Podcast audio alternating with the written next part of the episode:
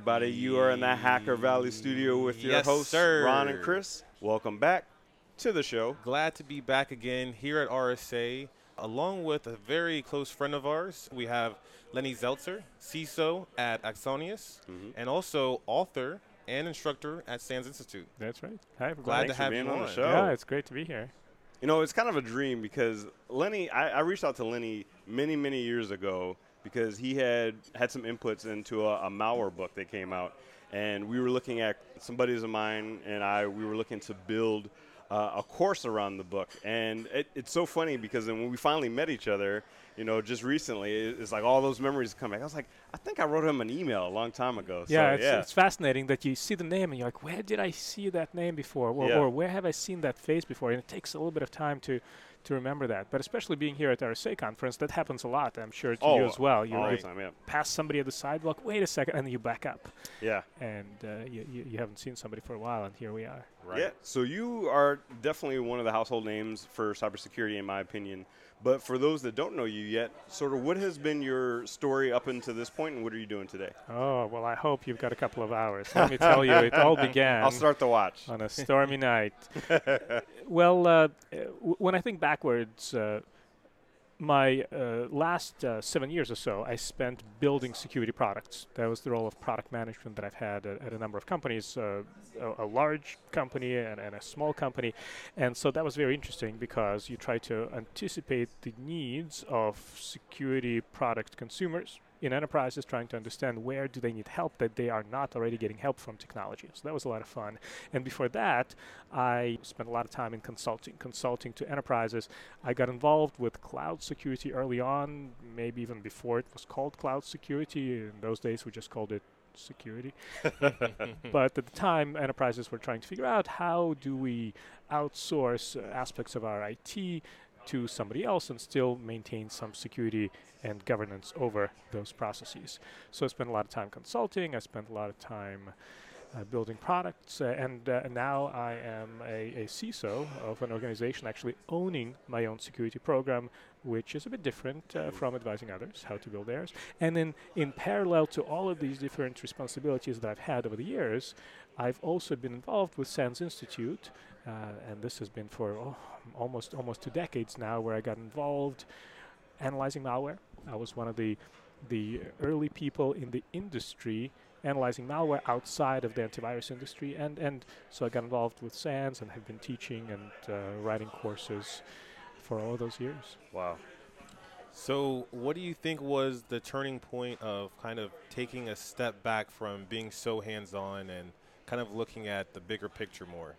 As I grew as a professional, I was trying to figure out where I'm going. And I think all of us who've been in this industry for more than a year, let's say, are wondering, where is my profession taking me? Sometimes it means you're becoming a deeper and deeper technologist, a better analyst, a more experienced security engineer. Sometimes it means going more broadly, acquiring expertise in a variety of different technologies. And for me, that growth came from coming closer and closer to understanding business needs of the organizations that are spending money on security, not because they want to, but because they have to, perhaps because regulators tell them that they need to do it, and also because they have to meet the needs of their customers, and because they have to manage their enterprise risk.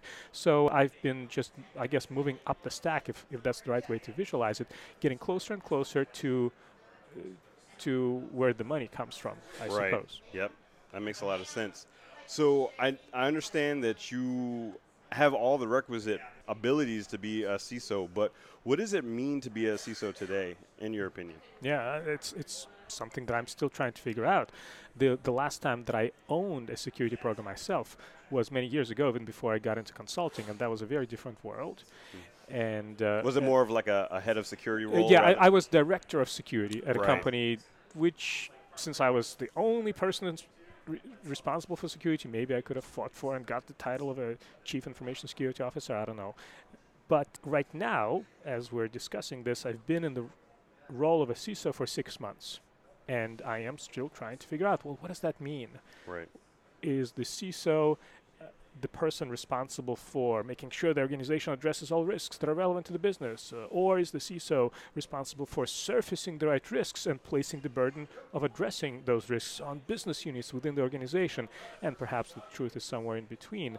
But to me, the role of a CISO is to bring a voice of information security and related risk management practices to the C-level executives and ultimately to the board. Yep, I agree with that. So yesterday I was having a discussion with some people, and we were talking about what does it mean to like lead security for an organization? Are you focused on reducing risk? Like, what are you doing? And one of the analogies that kind of just popped into my mind was this analogy of an F1 car. And you have your entire team that's sitting in the pits, and they're watching all of the gauges, they're watching all of the thresholds, and they're telling you just how fast and how hard can you push the car to move to the next position, to see if you can actually win. And it's not so much of like, you can't do that. It's saying, you can do that this hard without taking on any additional risks that we're not comfortable with. Mm-hmm. Would you agree with that? Yeah, that makes sense. Certainly someone who is in the role of a CISO is one that is a person who should be able to provide that kind of guidance to other people who have other responsibilities, other backgrounds, who might not be as attuned to what is the threat landscape like, what is the regulatory landscape like with respect to cybersecurity requirements or privacy requirements. And speaking of which, by the way, it's interesting that right now, even though my role is that of a CISO, which is focused on cybersecurity, I'm taking on more and more responsibility related to privacy of the data. Absolutely. And I wonder if that's a trend where we're going. Security people are going to be asked to take on privacy-related requirements, especially now that GDPR is active in full force, and in the United States, those types of requirements are starting to surface up as well. Or maybe we're going to actually need for people to specialize in doing nothing but privacy. Exactly. I'm not sure. So now that you're kind of getting more and more acclimated to being a CISO and probably interfacing with other CISOs, maybe at other product companies or big organizations. But within other product companies, do you find there's a lot of similarities between like the skills or the set of knowledge that CISOs have, or do you think like it's pretty unique wherever you go when it comes to like, let's say vendor land? Interesting. I'm not sure if I have a data-based approach to answering your question. A lot of it's going to be just personal observations, but I suspect that the chief information security officers who work for technology companies might be more technical, maybe, than those who work in other industries. I don't know, maybe we'll call it a hypothesis. Right. I think the reason for that might be that if this is a technology company that has a strong engineering culture, you need someone who's technical to be able to collaborate with other people who maybe have also an engineering background. Maybe that's the thing in Vendorland, but I'm not sure. It's just a hypothesis, really. Yep. What I am finding, though, is that I'm a CISO at Axonius, which is a cybersecurity technology company, and a part of my role is outward-facing, where I am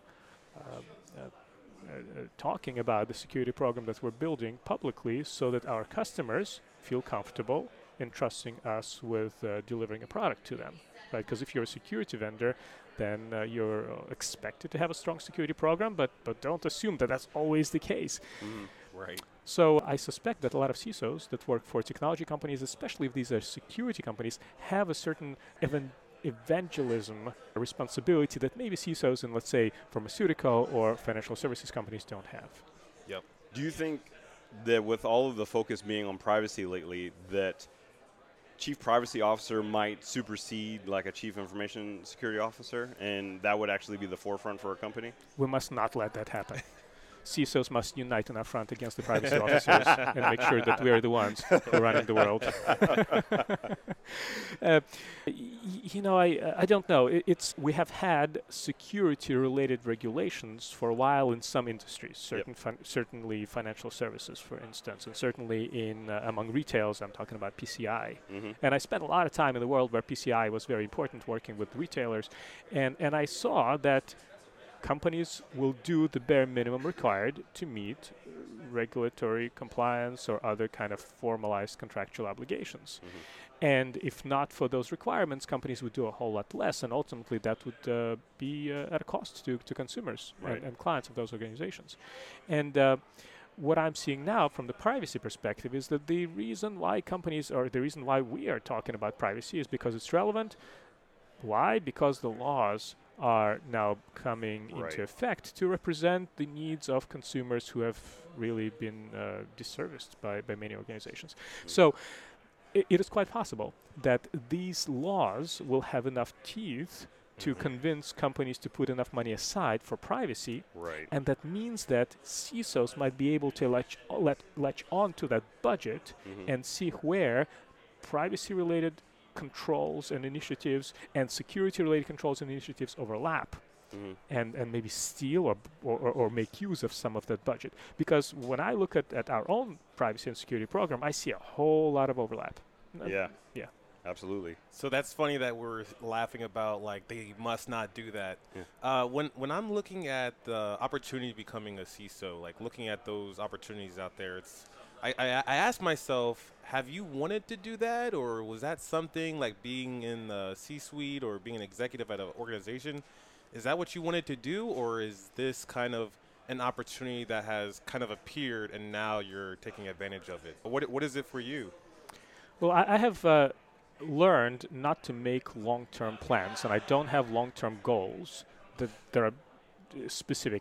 I've never thought, well, this is whom I want to be when I grow up. Right. Because I figured that that's a sure way of setting myself up for disappointment. Yes. Absolutely. Can't be disappointed if you have no expectations. Wait, you're telling me I can't go to an MBA? So I always took it, if you will, one step at a time. I knew that I wanted to know more about whatever it is I'm doing. I knew that I wanted to be challenged in various ways because otherwise things just get boring. As I was at some point getting bored with what I was doing in information security, I decided that maybe it's time for me to leave information security. I wasn't sure. The problem that I ran into, and this was maybe 13 years ago, I felt that I was solving the same problems. The solutions were always the same. I was interfacing with the same people, and it just I got really frustrating. So I decided to get an MBA. Yeah. So I plucked myself out of the industry for roughly a year and a half or almost 2 years. And then as I was learning about business and about other potential careers, a lot of my classmates wanted to become management consultants. A lot of my classmates wanted to become marketers or investment bankers. I realized, no, I like technology and I really like information security. Right. So I came back to it, if you will. But that gave me the confidence of knowing that I'm doing this not out of habit, but because I really want to. And at some point, I decided that I will never become a CISO. I really was certain that this role is not right for me. And I decided that when I had the opportunity to work on the profit-generating side of the business. Yeah, so CISOs or information security teams are typically the cost center. You cost money, and the company spends that money because it has to. And I realized that life is so much better on the profit side of the house. Right. There's a reason why sales teams tend to have a better holiday party than the engineering team. Not always, but that was my experience. Yep. And I thought that if you're a cost center, you just have to work that much harder to get respect and to justify your existence and to defend your budget requests. Yes. And I thought, why should I work that hard? But after a while, I guess I changed my mind. I had this opportunity at Axonius. We created a role of a CISO, and I thought, I think I'm a good match for this role.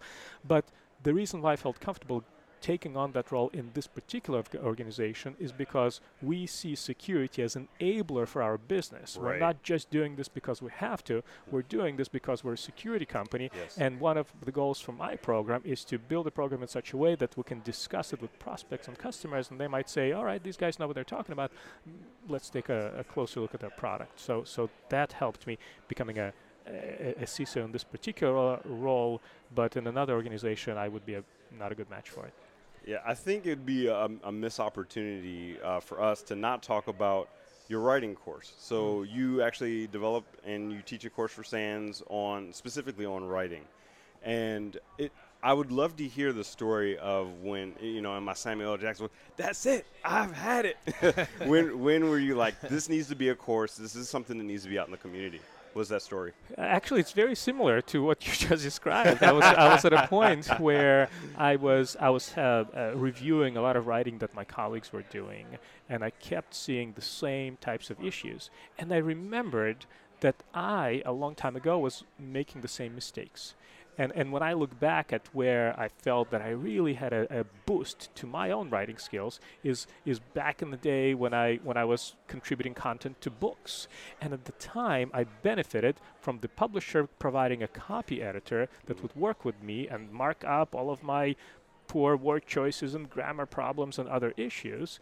And because I was submitting one chapter at a time, I was able to learn from that feedback and try to adjust and preempt those problems. And it is through that feedback loop that I feel my own skills improved dramatically. And then afterwards, I've had a chance to do a whole lot of writing as a consultant and as a product manager. And so I believe that people are not necessarily born great writers, just like people are not necessarily born great communicators in general. It's right. Just such a skill that you can definitely learn through the right feedback loop. Yeah. And I felt like I was developing ideas for how one might teach security professionals to write better. And it was all in my head, and I just needed to get it out of my head. Yeah. It was just becoming too much. Yeah. And so at the time, some folks at SANS were also looking at what made many of our students very successful in their roles within the organization, even as security technologists. And the feedback that we got from many of those students was that the skills were very, very strong, the technological skills, but then when they combined those with strong communication skills, that allowed them really to get certain recognition at their employers and among their clients. So I was interested in doing the course, SANS was interested in doing the course, and we thought, all right, let's give it a try, even though I feel that this was a big risk, yeah. A big risk for us. Yeah, that's great. So one of the things that Chris always talks about is taking a report that might be 1,000 words and distilling it to like 100 to 200 words. What's the strategy that you found helpful when kind of starting that process of becoming better besides using the copywriter? So a few years ago, I was just for fun, I looked at a security policy. I think it was a security policy of Princeton University. I just came across it because it was publicly available. I was looking for policy templates. And I thought, that's very, very verbose. What are some of the ways in which I could say essentially the same thing, but more succinctly, but also have fun with it? So I decided to translate that policy into haiku. Yeah, fantastic. And I had a bit of fun with it. I mean, obviously, this was not real. Nobody would actually provide a security policy in a poetry form. Let's do it. I'll do it. That's the new thing. Yeah, but that was I published that blog post a few years ago, and it was a lot of fun for me because haiku imposes this completely arbitrary set of restrictions on you. Right. And what I realized about myself is that if someone gives me certain restrictions, surprisingly, I can find a way to fit into those restrictions. You're more creative. Yeah, it forces you to be more creative or more perceptive about whatever it is you're doing. And so what that means is that sometimes when we write security policies or security reports, we don't have specific constraints on us. For example, when I was doing security consulting, I was creating, let's say, security assessment reports. You know, in many ways, the longer my report was, the more impressive it looked. It had that woomph, and if you print it and you throw it on the table and you say, wow, now that's worth a lot of money. So now what I try to do on myself, if nobody imposes length constraints on me, I try to impose them onto myself. For example, when I create a formal report, I try to push myself to create an executive summary that is no longer than a page. Right. It could be 2 pages, that's fine, but if I tell myself, let's stick to that page, or 3 paragraphs, or sometimes just 1 paragraph, I find a way to say it more succinctly. I just need to impose these restrictions onto myself if nobody does that for me. So that's one technique that I use.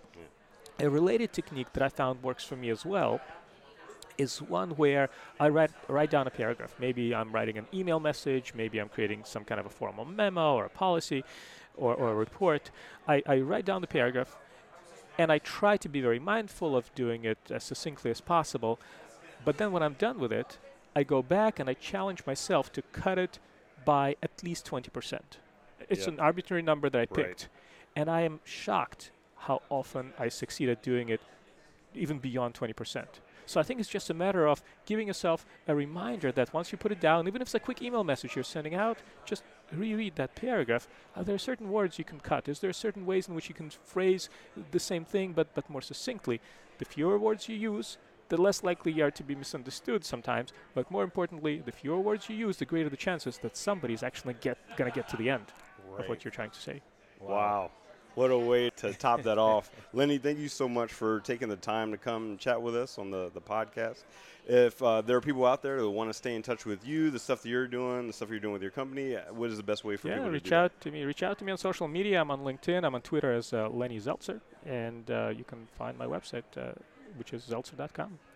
Fantastic. Amazing. Thank you so much, Lenny. And see everybody next time. Thanks, guys.